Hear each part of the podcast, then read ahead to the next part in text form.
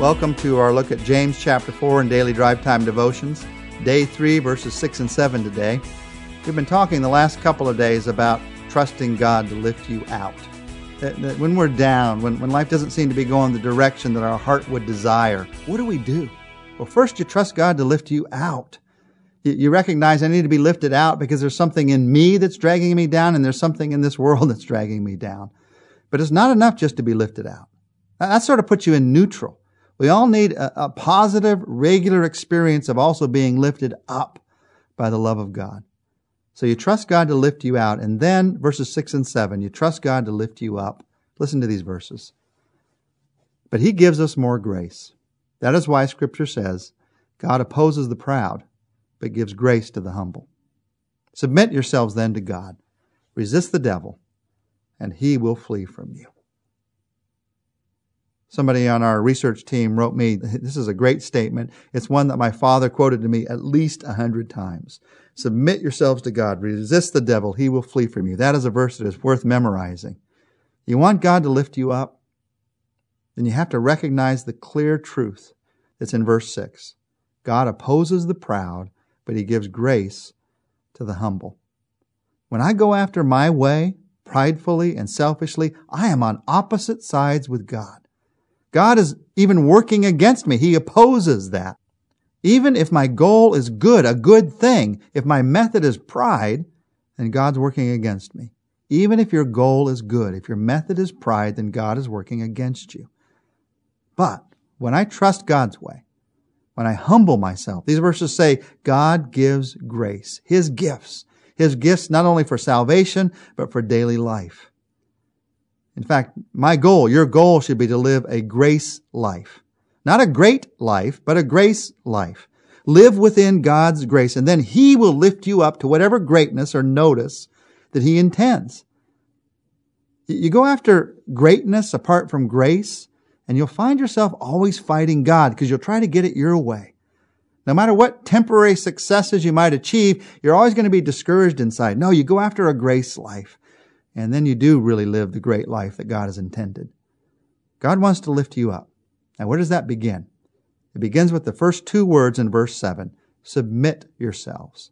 Submit yourself. Lifting begins with submitting.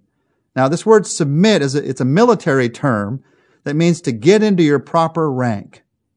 If you're in a, a say a boot camp and a new recruit comes in and they start immediately to act like they're the drill sergeant. They get in front of everybody. You know trouble is on the way. They're not submitting. They're not in their proper rank. And the Bible says submit to God. Recognize who God is and recognize who you are. How do you do that?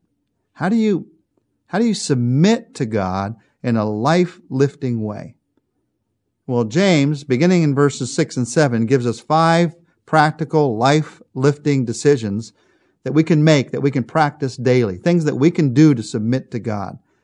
And whenever you, you're saying, Lord, I feel down, I feel discouraged, I feel depressed today, lift me up, this is where you start. These are the exercises that you start with. Check these five things first to see if you don't need to do one of these. You're going to find most days that you feel down, there's one of these five things that you need to do. We're going to look at the first of them today and then the rest tomorrow. The first is at the end of verse 7. Resist the devil, and he will flee from you. If I want to be lifted up by God, one of the ways I have to submit to God is I have to resist the devil. I have to recognize who I am and who God is, and that Satan has no place in my life if I'm going to be lifted up by God.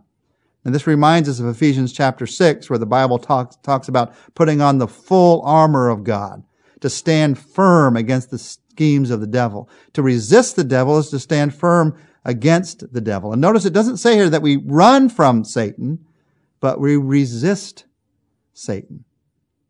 Jesus did this. He's our example.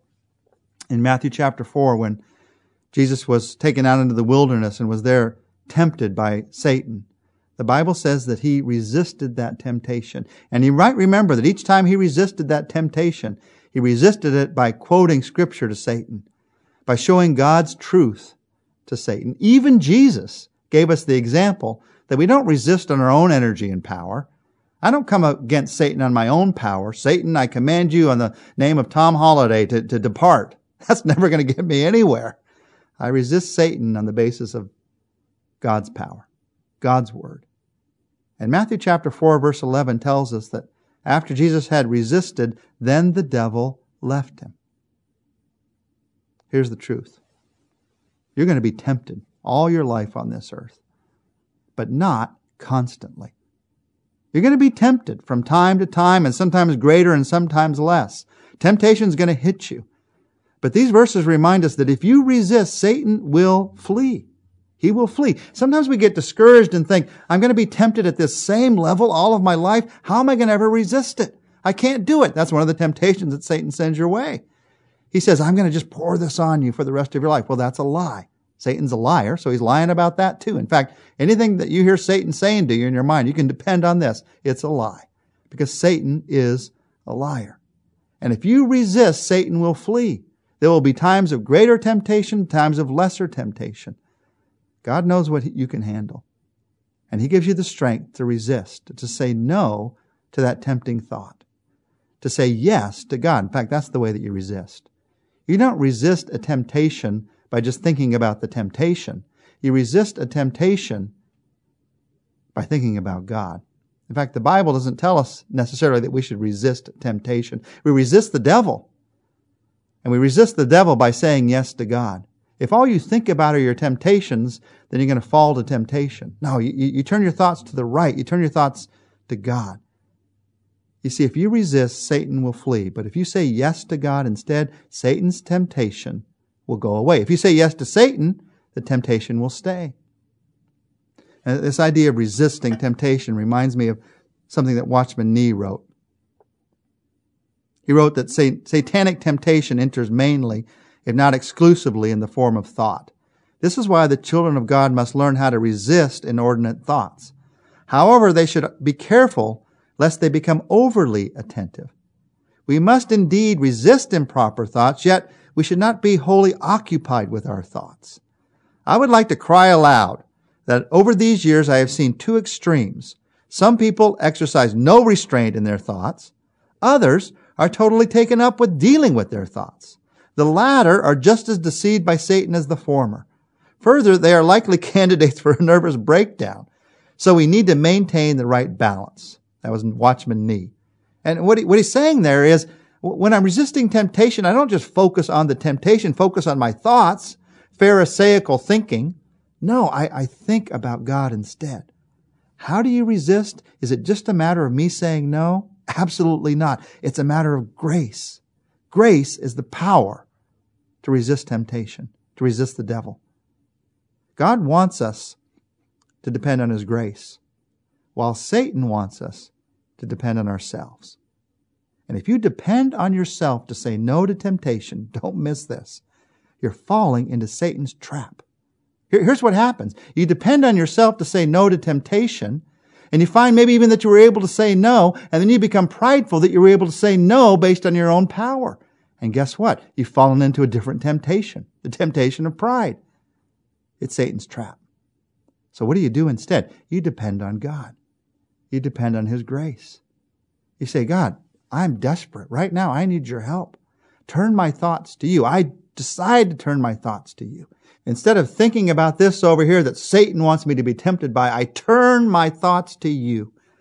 And I think about whatever is good and honorable and right, pure and lovely, whatever is excellent and worthy of praise. That's what I think about. I think about you.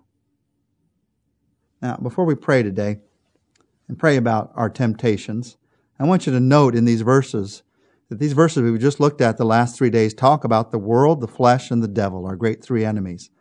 The world talked about being a friend of the world, and that makes you an enemy of God. The flesh, we talked about the desires that battle within you on day one of this study. And here, the devil resists the devil. Those are the three great enemies, but none of them can be victorious in our lives over God's great grace and great love for us. So let's take a moment to talk to Him. And in prayer, I encourage you to resist the devil right now by turning your thoughts to God. Instead of praying, Satan, I resist you, Satan, I resist you, I encourage you to pray, God, I accept you. God, I invite you in. God, I turn my thoughts to you. Lord, I've been thinking about some things lately. I've been going some directions lately. I'm tempted to go some directions right now that I know are wrong. Instead of thinking about those wrong directions that I'm tempted to go, I turn my thoughts right now to the right directions that you intend for me. That you intend for me in my life, that you intend for me in my relationships, that you intend for me in my thoughts. God, help me to fill my mind with thoughts of you. And as I do that, I pray, I pray that I would see the promise of these verses coming true. Resist the devil and he will flee from you. He cannot live in the presence of that kind of light, that kind of truth. I turn my thoughts to you right now, Father. I want to live my life for you, not for these empty temptations. I want to live my life for you. Give me the strength to do so, the grace to do so. I depend on you to do so. In Jesus' name, amen. Join us tomorrow. We're going to talk about four more practical ways that you and I can submit to God so that He can lift us up.